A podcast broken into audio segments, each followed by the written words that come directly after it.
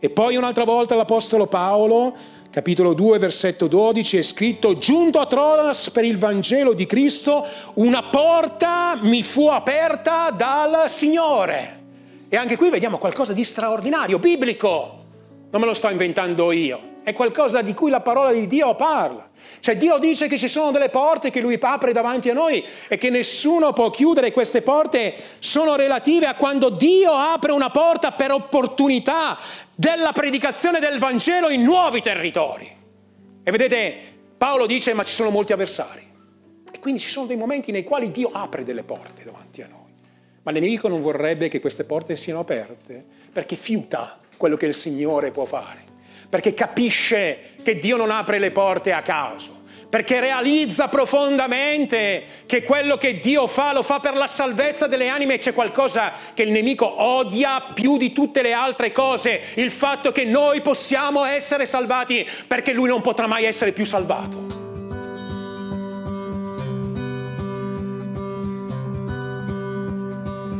Bene, questa mattina voglio parlarvi, voglio portarvi nel libro dell'Apocalisse. Il titolo di questo messaggio, che qual è? Una porta che ne aperta che nessuno potrà mai chiudere. E vi vorrei portare proprio nel libro dell'Apocalisse, al capitolo tre, leggeremo dal versetto sette al versetto tredici, eh, eh, sia a Cornuda, nella chiesa di Cornuda, che a, ad Agordo. Stiamo Eh, trattando proprio i sette messaggi alle sette chiese dell'Apocalisse. Qui non lo, non lo sto trattando, ma in settimana, eh, siccome ho avuto un pochino anche più di tempo, insomma così, ho detto vabbè, mi porto un po' avanti, insomma sto leggendo, studiando il libro dell'Apocalisse, e mi sono ritrovato a un certo punto, e mi sono imbattuto nella, nella penultima chiesa che, a cui viene mandato un messaggio, che è la chiesa di Pergamo.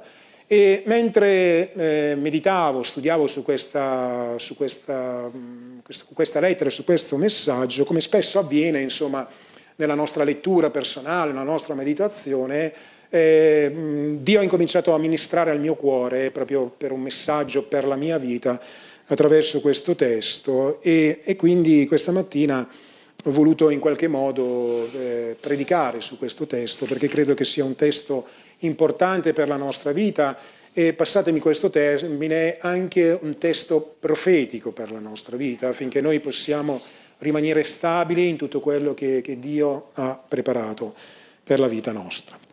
Dal versetto sette è scritto: all'angelo della chiesa, no scusatemi, Filadelfia, questa mattina predicherò, di Filadelfia scrivi queste cose, quindi Apocalisse tre, versetto sette, versetto tredici. All'angelo della chiesa di Filadelfia scrivi queste cose, dice il santo, il veritiero, colui che ha la chiave di Davide, colui che apre nessuno chiude, colui che chiude nessuno apre.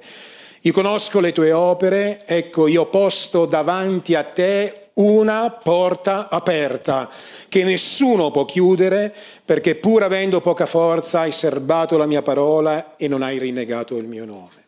Ecco, ti do alcuni della sinagoga di Satana, i quali dicono di essere giudei e non lo sono, ma mentono. Ecco, io lo farò venire a prostrarsi ai tuoi piedi e a riconoscere che io ti ho amato.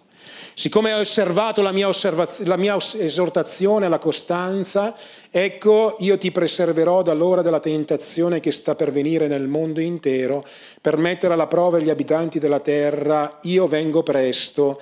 Tieni fermamente quello che hai, nessuno ti tolga la, coro- la tua corona, a chi vince io lo porrò come una colonna nel tempio del mio Dio ed egli non uscirà mai più, scriverò il suo nome, il suo nome, del, del, il nome del mio Dio e il nome della città del mio Dio, la Gerusalemme che scende dal cielo presso Dio, il nuovo nome, che orecchi ascolti ciò che lo Spirito dice alle chiese, nel nome di Gesù.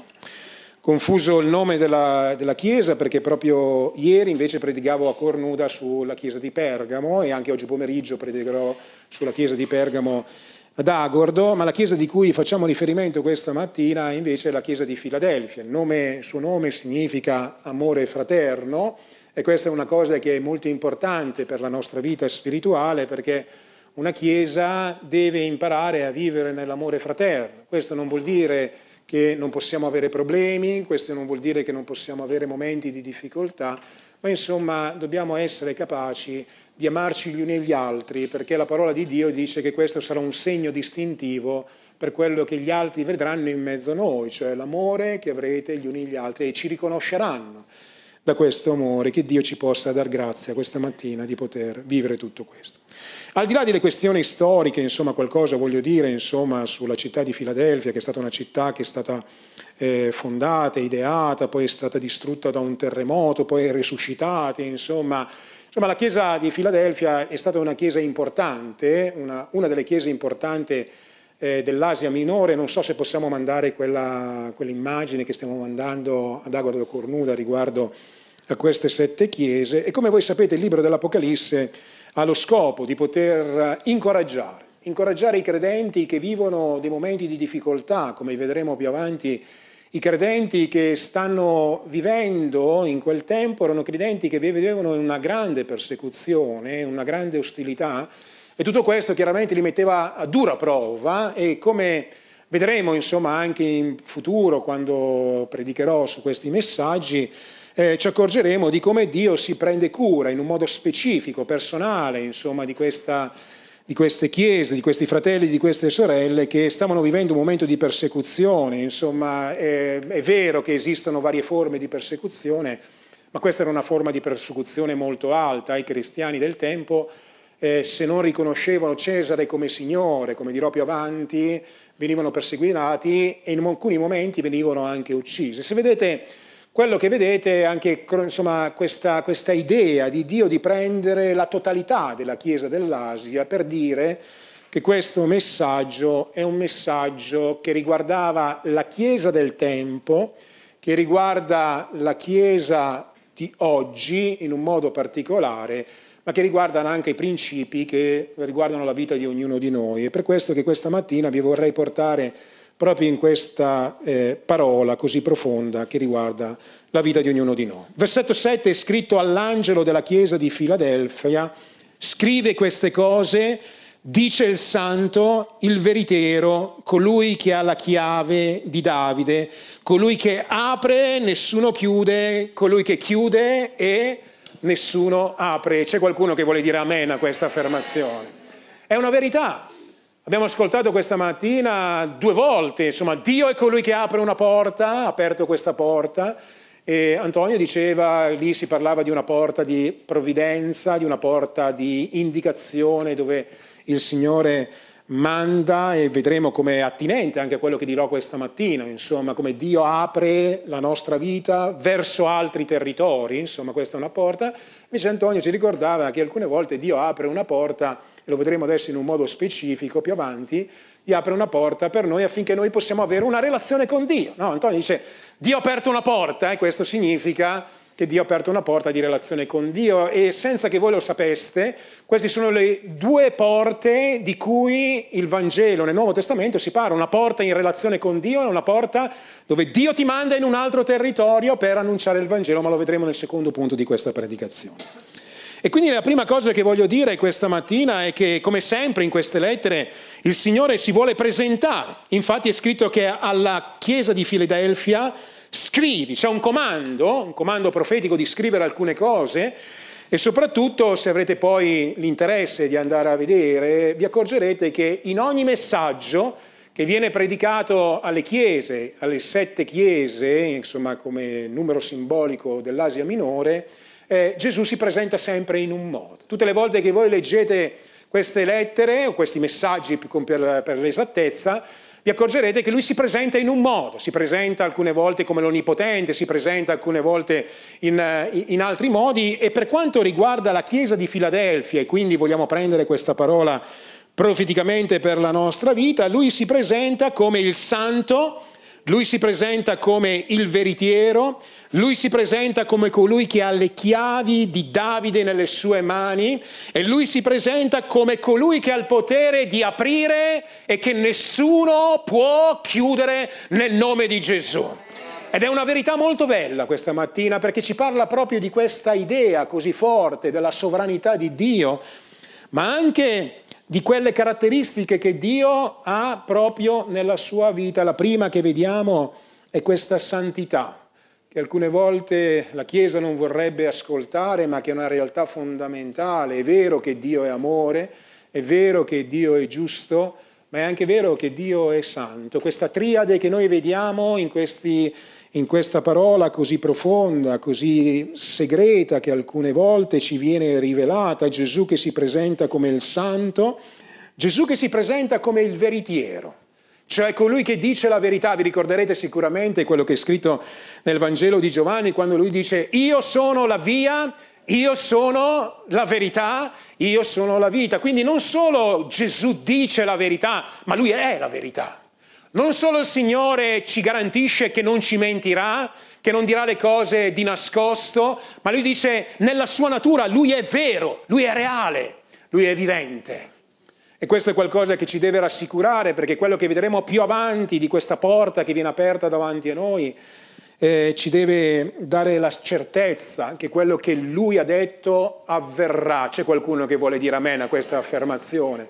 Quando Dio dice una cosa, le cose avvengono, ed è scritto nella parola di Dio che nessuna delle parole che esce dalla sua bocca tornerà a vuoto senza aver fatto l'effetto per cui l'ha mandata, e la Bibbia dice che le sue promesse, nessuna delle sue parole, le sue promesse cadrà a vuoto. Insomma, vedete, alcune volte noi siamo abituati a sentire parole intorno a noi, insomma, i politici fanno delle promesse, le persone fanno delle promesse.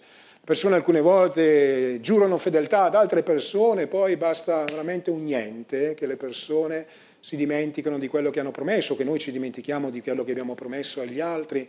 Ma grazie a Dio in mezzo a noi c'è qualcuno che dice di essere il veritiero. Il suo nome è Gesù Cristo, il Signore, colui che ha promesso. Nelle sue mani Lui detiene le chiavi di Davide. Ci sarebbe tanto da dire riguardo a questo, ma non abbiamo tempo. Ma quanti conoscono la parola di Dio sicuramente ricorderanno in Isaia ventidue che ci sarebbe stato qualcuno che sarebbe diventato il custode della casa di Dio, che non sarebbe stato un uomo, ma questo testo profetico dell'Antico Testamento getta una luce su colui che sarebbe diventato l'amministratore per eccellenza, e questo amministratore sarebbe stato proprio Gesù, colui che sarebbe venuto, che aveva il potere di aprire una porta che nessuno può chiudere.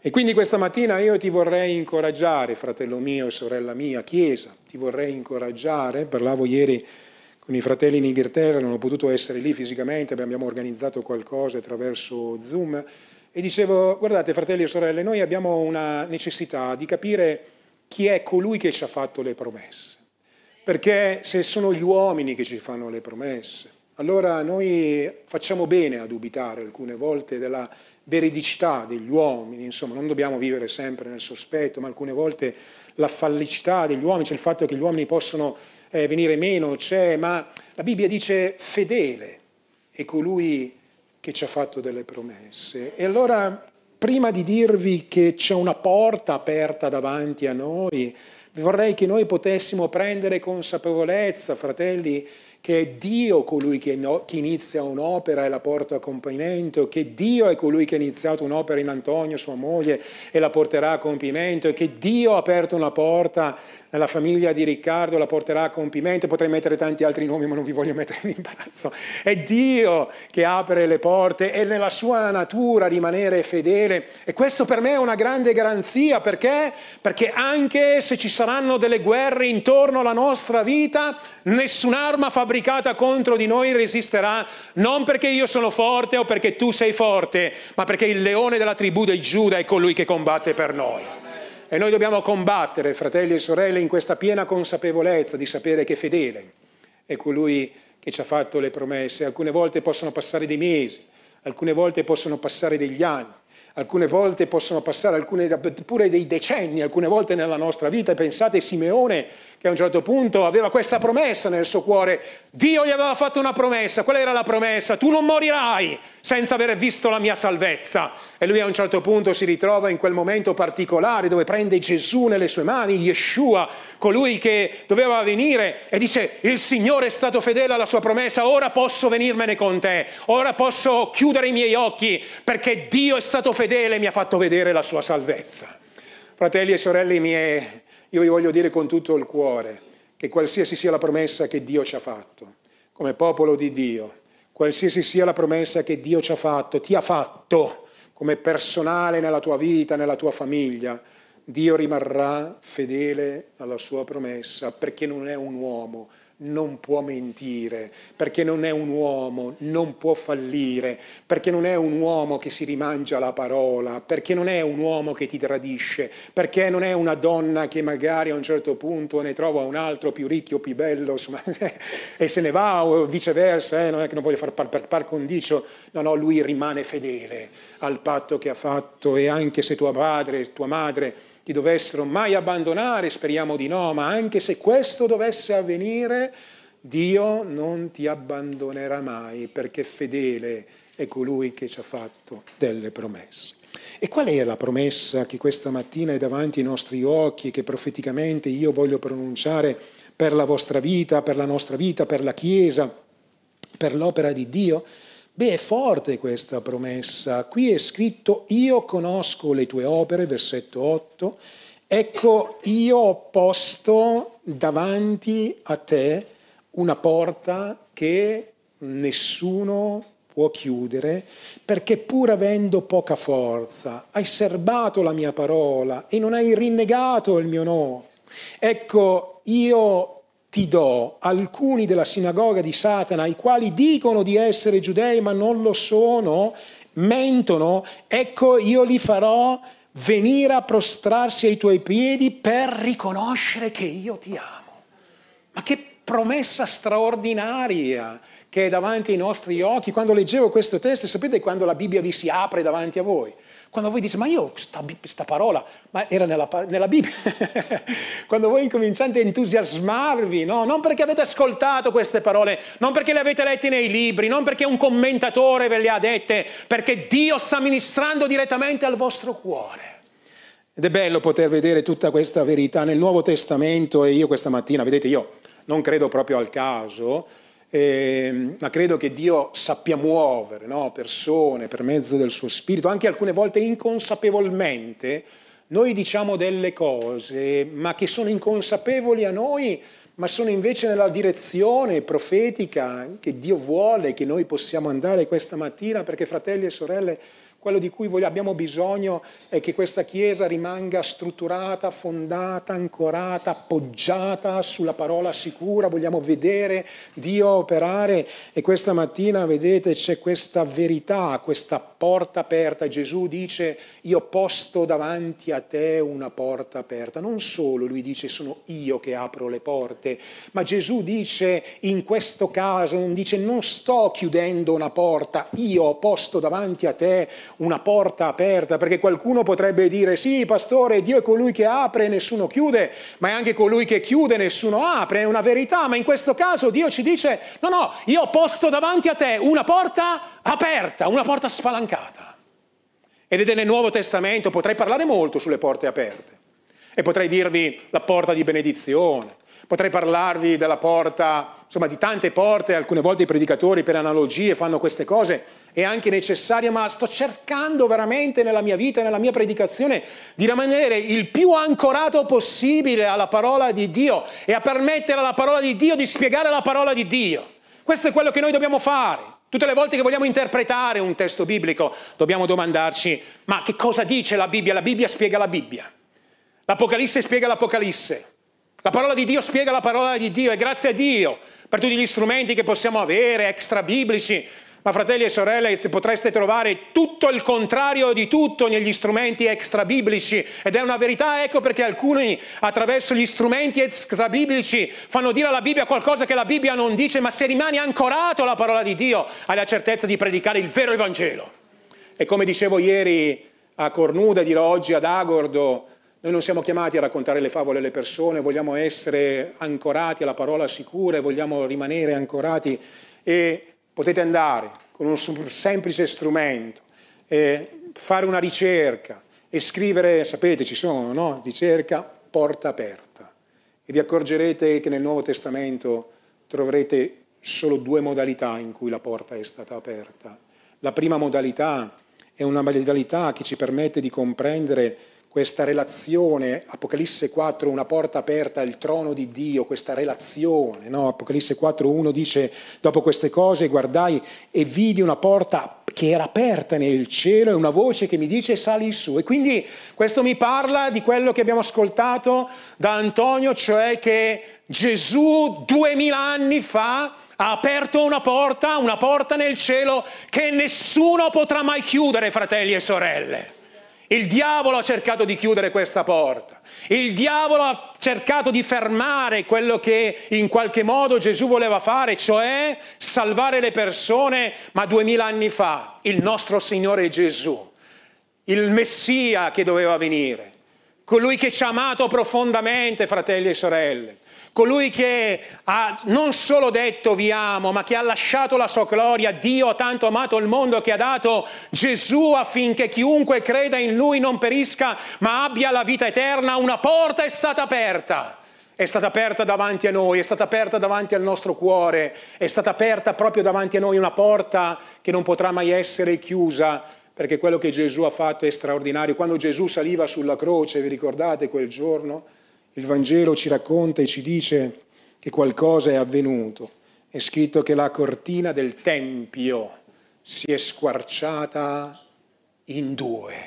Una porta di opportunità è stata aperta e Gesù ha aperto questa relazione che noi oggi abbiamo con Lui attraverso il sangue di Gesù. Proprio quella parola che Antonio diceva, diceva: Dio ha aperto una porta, Dio ha aperto una porta nella mia vita, una porta di relazione, una porta di comunione con Lui, una porta di comunione. Dice: sali, ti mostrerò le cose che devono avvenire. Giovanni, sali più in alto, Chiesa, sali più in alto e ti mostrerò, ti rivelerò le cose che sto per fare, ti rivelerò quello che di potente sto per fare in mezzo a voi, ti rivelerò le cose che sono segrete nel mio cuore, quella rivelazione che viene direttamente da Dio, che gli uomini e le donne che non conoscono Gesù non possono avere. Possono avere tutta la conoscenza che hanno, possono avere tutta la conoscenza filosofica, teologica, ma se Dio non ti rivela le cose rimani un ignorante, rimaniamo degli ignoranti, perché chi mai ha conosciuto Dio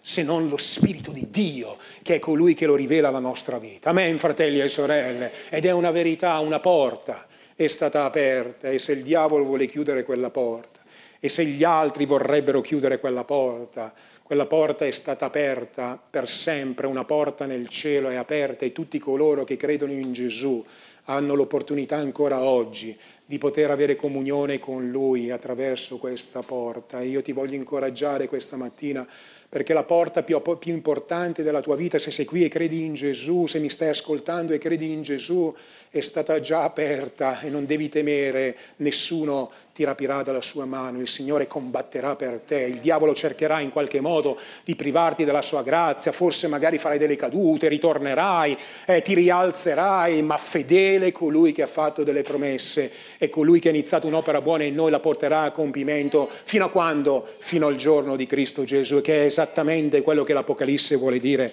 alla nostra vita. Gesù ha vinto. Ma c'è anche un'altra porta di cui il Vangelo ci parla, il Nuovo Testamento ci parla, che è un po' quella di cui Riccardo anche inconsapevolmente magari diceva, cioè Dio ha aperto una porta. La seconda cosa che vediamo la possiamo trovare in due momenti, in due scritti dell'Apostolo Paolo. La prima volta in Prima Corinzi sedici versetto nove è scritto: perché qui una larga porta mi è stata aperta per un lavoro efficace, ma vi sono molti avversari.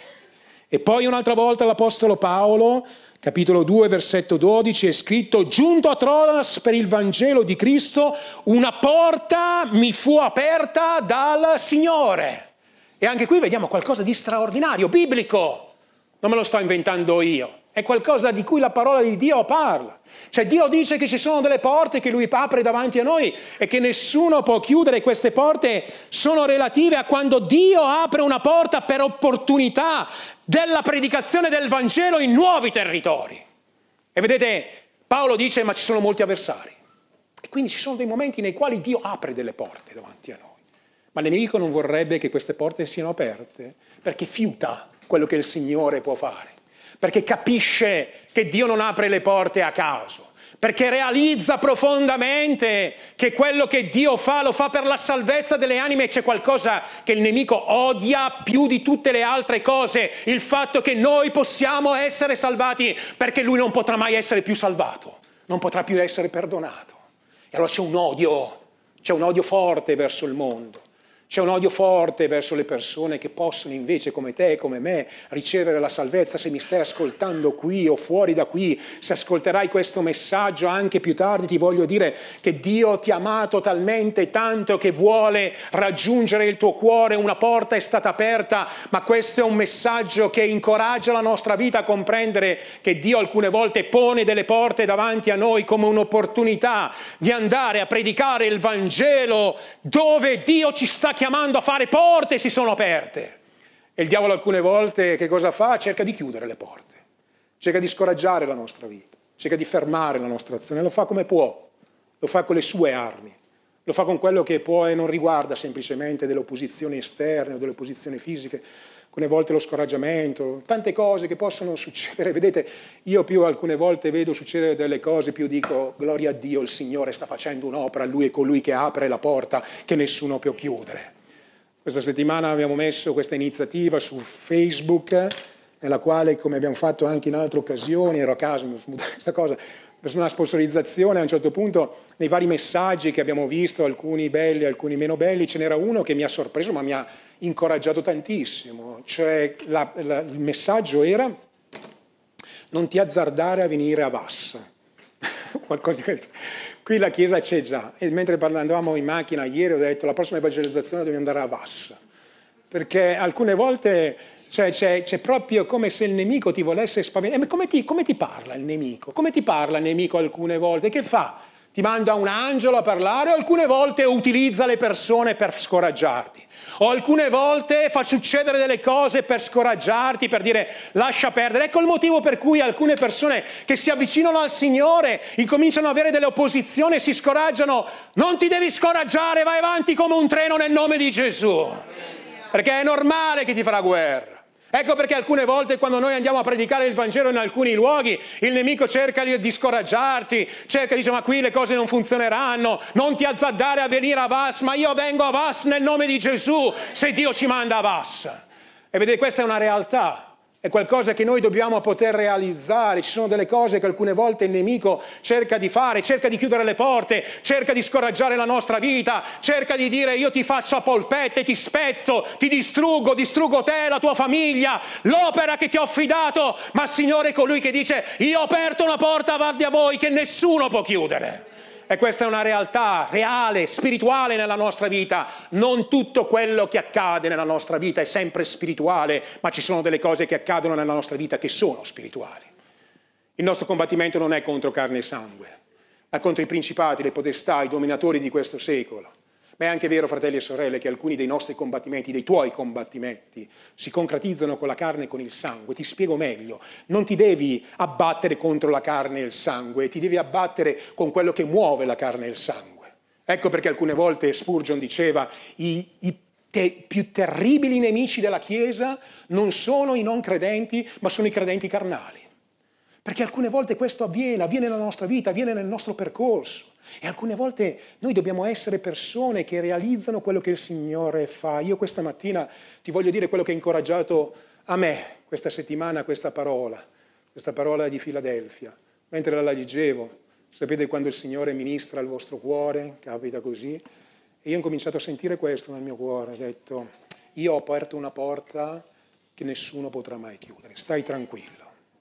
Non sei tu che porti avanti l'opera, sono io che porto avanti l'opera.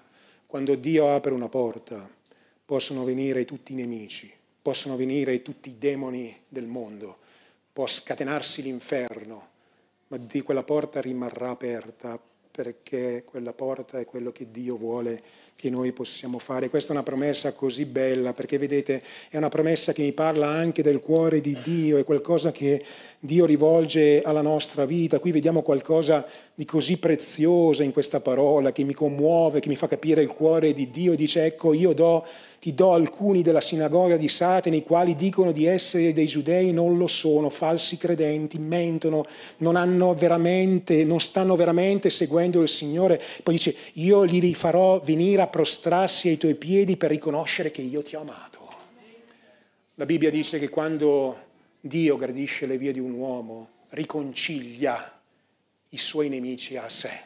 E questo mi, mi parla di qualcosa di profondo, mi parla di un desiderio di Dio di fare del bene a tutti, mi parla del desiderio di Dio di rimanere con i suoi servi, di rimanere con la sua Chiesa. Le porte dell'Ades non la potranno resistere. Ho visto questo adempersi ogni volta nella mia vita. Io ho imparato che non posso mettermi contro l'opera di Dio, ho imparato che non voglio e non posso mettermi contro gli uomini di Dio, ho imparato perché Dio si identifica con la Chiesa, Dio si identifica con i suoi servi, perché Lui combatte per loro. Noi non, non possiamo combattere l'opera di Dio. Noi non possiamo vincere contro l'opera di Dio, possiamo vincere verso gli uomini, ma non contro l'opera di Dio. E quando, e quando noi camminiamo con il Signore, pur avendo poca forza, dice la parola di Dio. Questo è forte come espressione, perché Dio non sta cercando i campioni, Dio non sta cercando i superman, Dio non sta cercando i supereroi, perché qui di supereroi ce n'è solo uno, il suo nome è Gesù. Lui è il Signore. Lui è il Signore. C'è qualcuno che vuol dire amen, gloria a Dio? Lui è il Signore. Lui è il Signore, dice, pur per il fatto che hai poca forza. E alcune volte non siamo così, fratelli e sorelle. Ci sentiamo senza forza. Ma Dio dice, non è un problema questo. Io ho iniziato un'opera buona nella tua vita. Io sono colui che ti renderà forte. Io sono colui che smantellerò ogni arma contro di te. Io sono colui che ti dico non devi temere, perché io ho aperto una porta che nessuno potrà chiudere, e addirittura coloro che ti fanno guerra, che ti faranno guerra, coloro che ti verranno contro, dice il Signore, alla vita di ognuno di noi, un giorno io li ricondurrò a te. E tu dovrai essere pronta, Chiesa, a riaccogliere le persone che Dio manderà. Dice, pastore, sta succedendo qualcosa? No, non sta succedendo niente, ma io prendo la parola di Dio per quella che essa è. Arriveranno dei momenti nei quali coloro che hanno fatto del male torneranno al Signore, torneranno al popolo di Dio. Questo per noi sarà una grazia ricevuta, un po' come Giuseppe, che è stato maltrattato, calunniato, venduto, in tutti i modi, in tutti i modi. Quando ha visto i suoi fratelli arrivare, ha detto, finalmente, qui adesso faccio una strage, finalmente sono una persona in potere, ve la faccio pagare fino all'ultimo momento. Ma Dio ministrava al cuore di Giuseppe al punto tale che quando questi sono venuti si sono prostrati ai suoi piedi, in questo caso la chiesa di, di, di Filadelfia, amore fraterno, in quel caso invece davanti a Giuseppe, vi ricordate le parole di Giuseppe quali sono state? Cioè, voi avevate pensato del male contro di me, ma Dio l'ha trasformato questo male in un bene per la salvezza del suo popolo. Che grande Dio, che grande Dio, che non guardava solo all'angelo della chiesa di Filadelfia, che non guardava solo alla chiesa di Filadelfia, guardava a tutte le persone, guardava a te, guardava a me, guardava a quelli che ci hanno fatto del bene, ma guarda anche quelli che ci hanno fatto del male. Il suo amore è un amore eterno, è un amore di opportunità, è un amore che è stato aperto. E quindi, fratelli e sorelle, ci sono porte che Dio ha aperto davanti a noi. C'è qualcuno che vuole dire amen a questa affermazione? E noi non dobbiamo temere, perché fedele è colui che ci ha fatto delle promesse. E quando Dio apre, nessuno può chiudere. L'unico che può fare qualcosa che modifica l'azione di Dio nella nostra vita siamo proprio noi, se ci lasciamo scoraggiare, se non entriamo in quella verità, fratelli e sorelle, che è scritta proprio qui, no? Nella parola di Dio. Quando Dio dice, sto quasi per concludere, quando Dio dice, versetto dieci, siccome hai osservato la mia esortazione a che cosa, fratelli e sorelle? Alla costanza. Alla costanza. E questa è la terza e ultima cosa che voglio dire questa mattina alla vostra vita, perché tutto quello che avviene contro la nostra vita ha un solo scopo. Qual è, fratelli e sorelle? Quello di farci fermare, quello di dire non vale la pena, quello di dire non sarò costante, quello di dire sì sì avevo messo le mani sull'aratro, ma adesso insomma i falsi giudei, le opposizioni, le difficoltà, i problemi, ma chi me lo fa fare? E come diceva Polifemo, no? Cioè, chi mi ha accecato? Sapete che una volta Dio mi ha ministrato per questa cosa, perché scherzando con un altro pastore ogni tanto dicevamo ma chi mi ha accecato a me? E poi Dio ci ha ripresi e ci ha fatto comprendere l'onore che avevamo ricevuto nel servire Dio.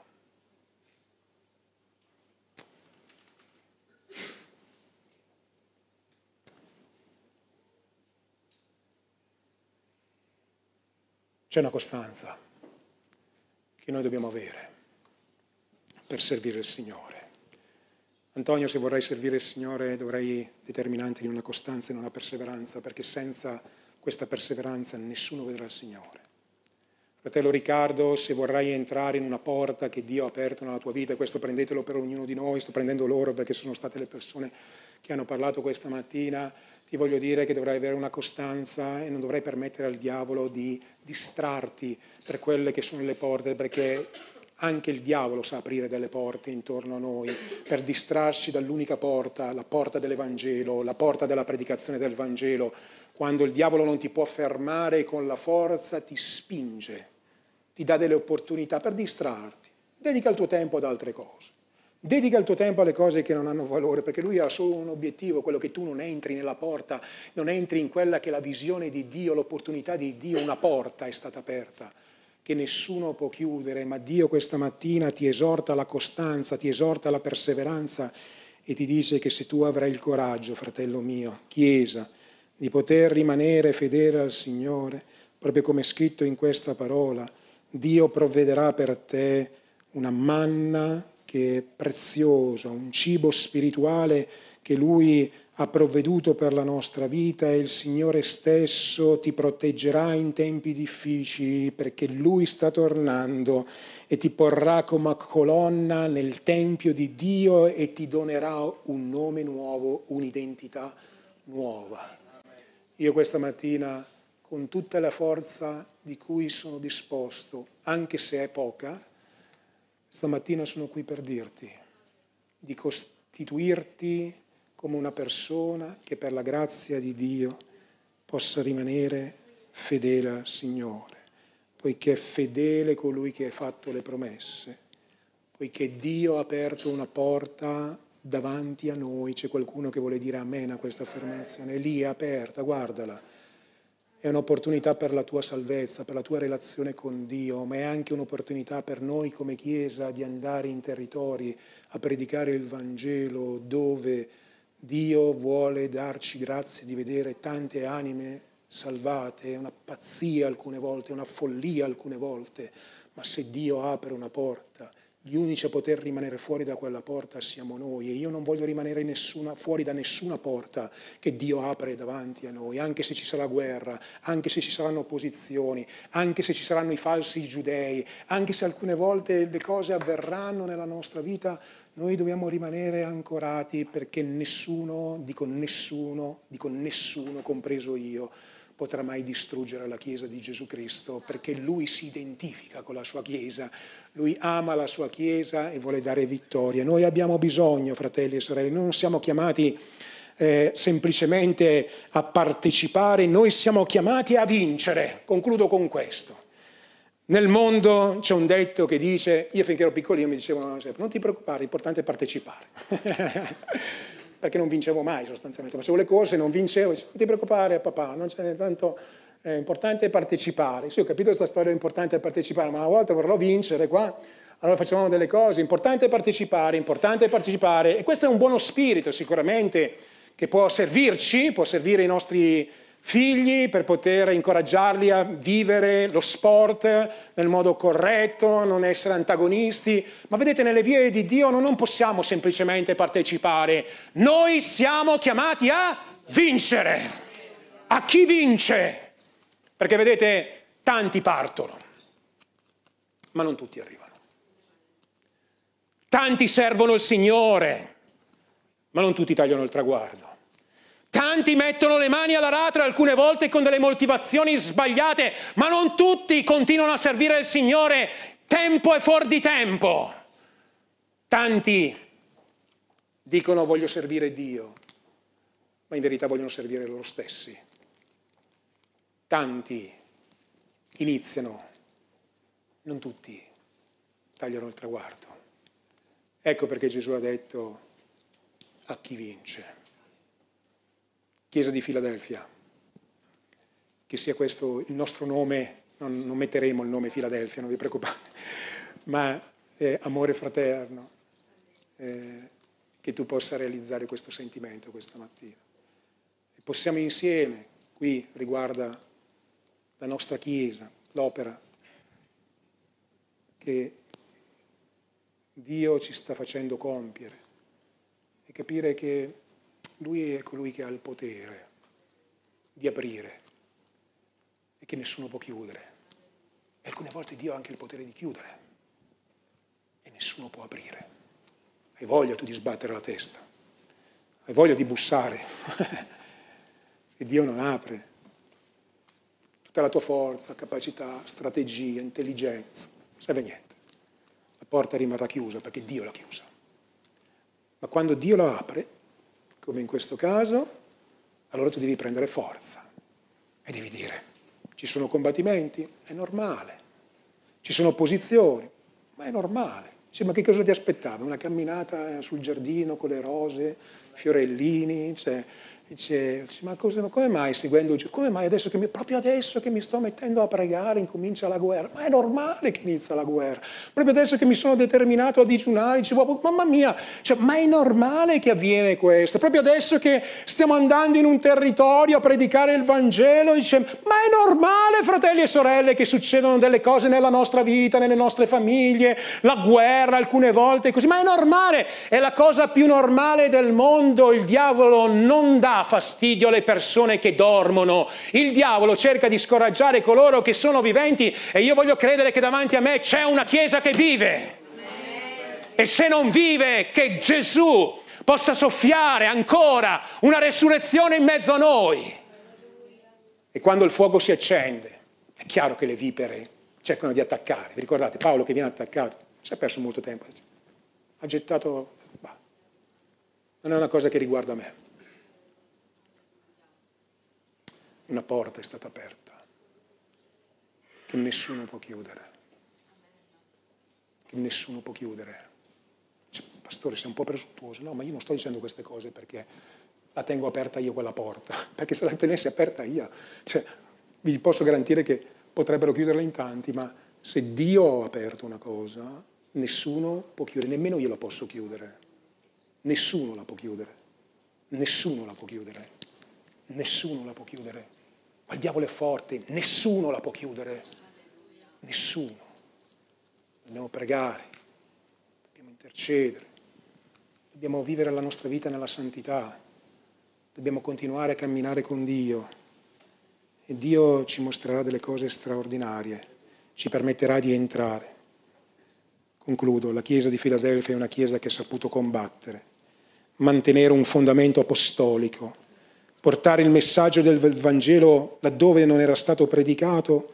Ecco, alcuni pensavano che potessero chiudere, che potessero fermare quell'azione, ma Dio non ha permesso che questo avvenisse. Io ti voglio dire che quello che Dio ha iniziato in te, nella tua famiglia, nei tuoi figli, Dio la porterà a compimento. Rimani solo costante, stai lì, non ti fermare, anche se gli altri ti dicono non vedi che Dio non sta operando, e dici senti, qui è solo una questione di tempo, avverrà. Ecco perché tante volte quando andiamo a predicare il Vangelo dico ai fratelli, alcune volte dici pastore però lì è un po' difficile, non ci fermiamo, andiamo avanti, perché nei modi e nei tempi di Dio noi vedremo la gloria di Dio manifestata, perché quello che Dio inizia Lui lo porta a compimento.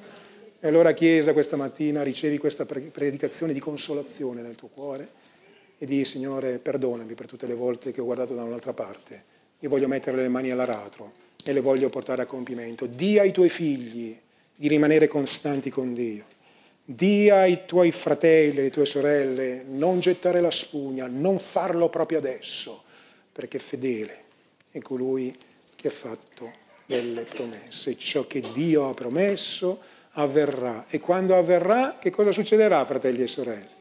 Se la apriamo noi la porta, dice, quando siamo stati bravi a aprire la porta, se le facciamo noi le cose, ci illustriamo tutti belli belli e diciamo: hai visto, ma è normale che il Signore ha fatto questa cosa. Se una, le persone si convertono attraverso la nostra testimonianza, già dobbiamo stare attenti, dice: Signore, mantienimi umile, non voglio pensare, anche se sicuramente Dio usa la nostra vita, ma quando le porte le apre Dio, e quando tu ci entri dicendo: Signore, io ci entro anche se non ho forza, anche se non comprendo tutto, allora quando le cose avvengono e ti ritrovi in un altro territorio dove c'è una Chiesa che prospera, che va bene, che funziona, così dici: gloria a Dio, dici, ma veramente il Signore sta facendo tutto questo? Ieri sono stato a Cornuda e ho guardato, ho detto: ma pensare che quattro anni fa lì non c'era una testimonianza, c'era una famiglia. Adesso c'è una chiesa, e ieri era una chiesa, guardate, non voglio fare paragoni, ma cioè, era veramente una chiesa gremita, e io li guardavo, ma insomma, tutti questi come sono venuti. Una porta è stata aperta che nessuno può chiudere, non l'ha potuta chiudere neanche la pandemia quella porta, perché quando Dio apre nessuno può chiudere. Vogliamo alzarci in piedi, vogliamo glorificare il Signore questa mattina, vogliamo dire: Signore, grazie.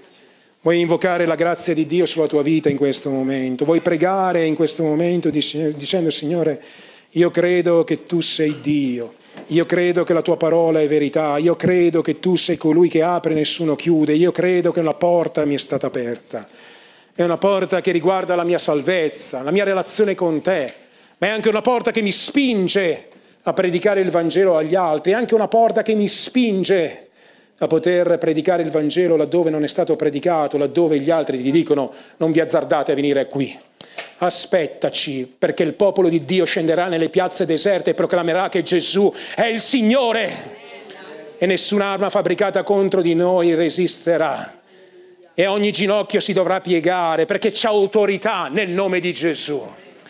Perché ogni demone si deve piegare all'autorità del nome al di sopra di ogni altro nome. Perché ogni luogo celeste, ogni cosa sulla terra e ogni essere sotto la terra conosce, conosce un nome. Che non è il tuo nome, fratello mio, non ti offendere. Non è neanche il mio nome. Non è anche il nome della Chiesa. C'è qualcuno che conosce un nome, e quel nome è Gesù, Gesù Cristo di Nazareth. Quello è il nome che ha autorità nei luoghi celesti, quello è il nome che apre le porte che nessuno può chiudere, quello è il nome, quello è il nome che deve essere innalzato nella Chiesa, quello è il nome al quale ci dobbiamo prostrare, quello è il nome al quale vogliamo dire tutto quello che esiste, tutto quello che c'è, quello che avverrà. Al nome di Dio vada la gloria. E i ventiquattro anziani si prostravano davanti al trono di Dio, prendevano le loro corone, le gettavano al trono dell'agnello e dicevano: a te, Signore, vadano ogni onore e gloria nella Chiesa. E a quel nome che noi vogliamo dare ogni onore e gloria questa mattina.